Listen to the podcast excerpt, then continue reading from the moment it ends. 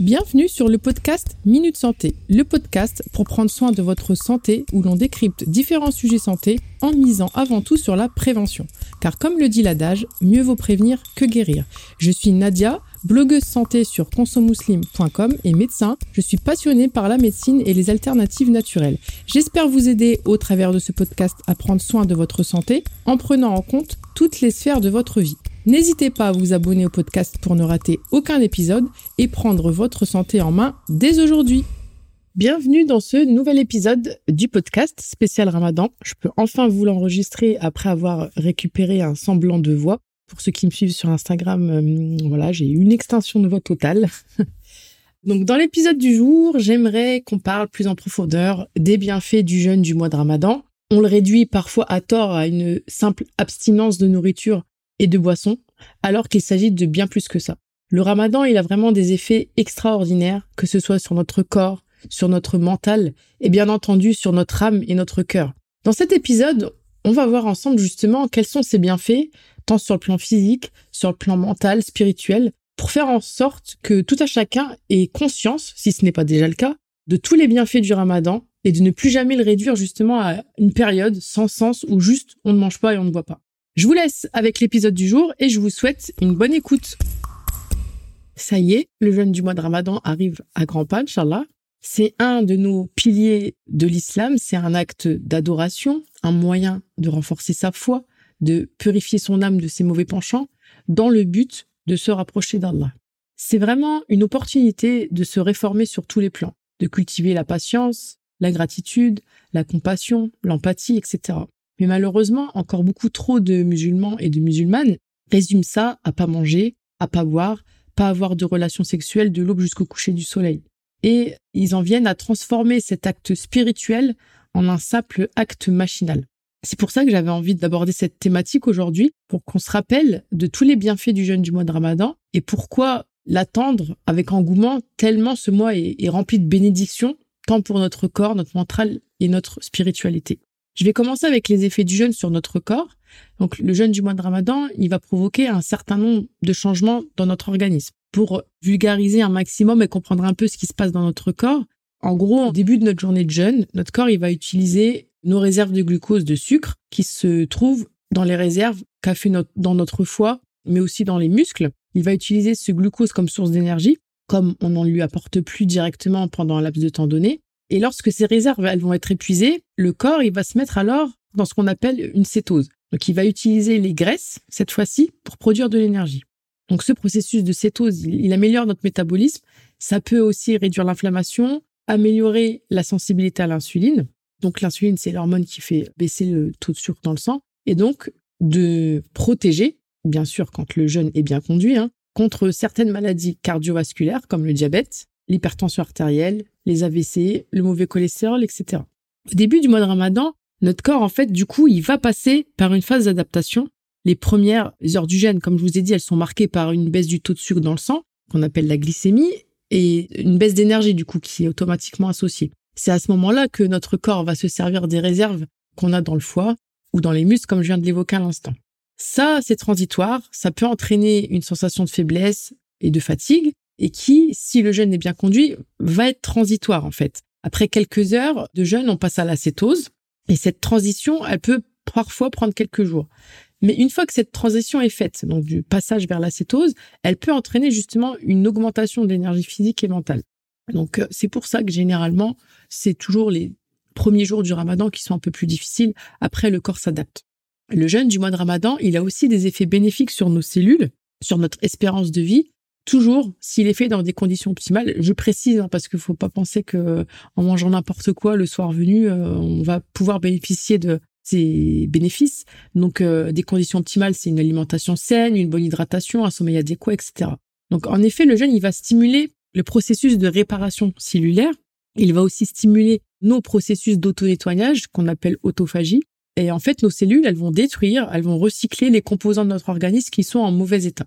C'est une sorte de renouveau en quelque sorte. On se débarrasse de ce qui est en mauvais état et on laisse place à ce qui fonctionne bien. On élimine les toxines et les déchets accumulés dans notre corps et donc cela va pouvoir aider à prévenir certaines maladies chroniques certaines maladies, notamment neurodégénératives comme Alzheimer, euh, etc. Et du coup, un jeûne de la sorte qui est fait régulièrement, donc annuellement déjà, via le mois de Ramadan, et même bah, deux fois par semaine, comme c'est prescrit par notre prophète sallallahu alayhi qui avait l'habitude de le faire tous les lundis et jeudis, ça favorise bah, la longévité, sans autre facteur de risque, hein, bien sûr, en ralentissant notamment le vieillissement cellulaire. Donc le jeûne, il aura le même effet sur nos cellules cérébrales, en favorisant également la régénération de celles-ci, et donc ça, ça va améliorer nos capacités cognitives. Le jeûne, il a aussi une incidence sur nos hormones. Ça va permettre de réguler nos hormones, et notamment nos hormones qui sont en charge de la faim et de la satiété, la leptine et la gréline. Et donc, on va avoir une meilleure régulation de la sensation de satiété et la sensation de faim. J'avais abordé euh, ces sujets de sensations alimentaires dans un épisode hors série. Je vous laisse aller le réécouter si cela vous intéresse. Comme je l'ai dit tout à l'heure, le jeûne, il permet également d'améliorer la sensibilité à l'insuline, qui est une hormone indispensable pour faire baisser le taux de sucre dans le sang. Donc vous le voyez bien sur le plan purement physique déjà, le mois de Ramadan, c'est bien plus qu'une abstinence de nourriture et de boissons pendant la journée. C'est vraiment une opportunité, et c'est comme ça qu'il faut le voir, pour notre corps de se régénérer et de se revitaliser. Et en comprenant tout cela, je pense que ça nous permet de mieux apprécier les nombreux bienfaits de ce mois. Donc en résumé, le ramadan, c'est vraiment un cadeau d'Allah, un cadeau annuel, unique en son genre, pour revitaliser notre corps, faire une sorte de reset. Notre système digestif, il va se reposer, il va se régénérer. C'est une détox naturelle de notre corps. Donc cette pause annuelle dans le manger, dans le boire, elle a des bénéfices indéniables sur notre santé, comme la réduction des maladies cardiovasculaires, la réduction de l'inflammation, etc., etc. Et soyons reconnaissants justement pour ce cadeau. Au-delà de ces effets physiques, le jeûne de Ramadan, il a aussi un impact sur notre santé mentale. Cette pratique, en fait, elle va particulièrement nous enseigner la patience, la maîtrise de soi. Et toutes ces leçons que nous donne le mois de Ramadan, ça peut nous aider au final à renforcer notre résilience dans d'autres circonstances. Ça nous aide à nous renforcer mentalement, à être plus résistants au stress, plus enclin à accueillir les différentes épreuves de la vie. Euh, il y a aussi l'aspect communautaire en fait euh, qu'il y a dans ce mois, qui devrait avoir toute l'année bien entendu, mais qui est exacerbé pendant ce mois, qui est plus palpable pendant ce mois. L'aspect communautaire, la solidarité, la fraternité, qui du coup va régner pendant ce mois, qui peut renforcer nos liens au sein de la Oumma, au sein de nos familles, etc., les amitiés, etc. Et ça va favoriser ce sentiment d'appartenance qui est une des composantes indéniables pour une bonne santé mentale. Ensuite, le ramadan, c'est aussi une période bah, de réflexion, de méditation, de connexion avec Allah.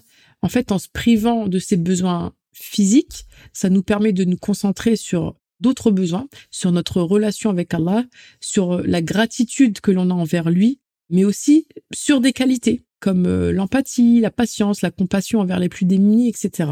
Le jeûne du mois de Ramadan, en fait, c'est un éducateur.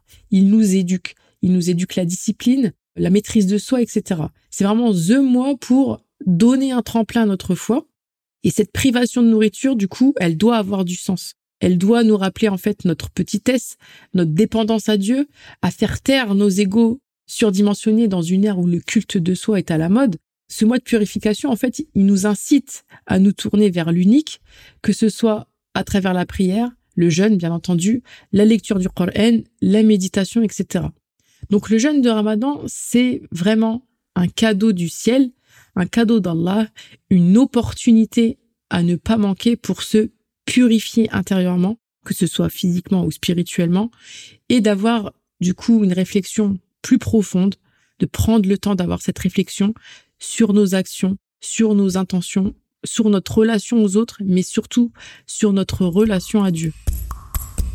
Au-delà de l'aspect physique, mental ou spirituel euh, qu'on vient d'évoquer, le ramadan il a également un rôle de renforcement des liens sociaux et communautaires. En fait, les musulmans, que ce soit à petite échelle au sein de leur propre foyer ou au sein de leur famille élargie ou à plus grande échelle, que ce soit la mosquée ou autre, ils vont partager quand même pendant 29 ou 30 jours ensemble tous les repas. Moi, je trouve ça vraiment inédit. Parce que parfois, au cours de l'année, on ne prend pas la peine de se poser tous ensemble, tous à la même heure, ou on ne peut pas, tout simplement. On ne peut parfois pas euh, manger ensemble. Pendant le mois de Ramadan, on est ensemble, c'est convivial.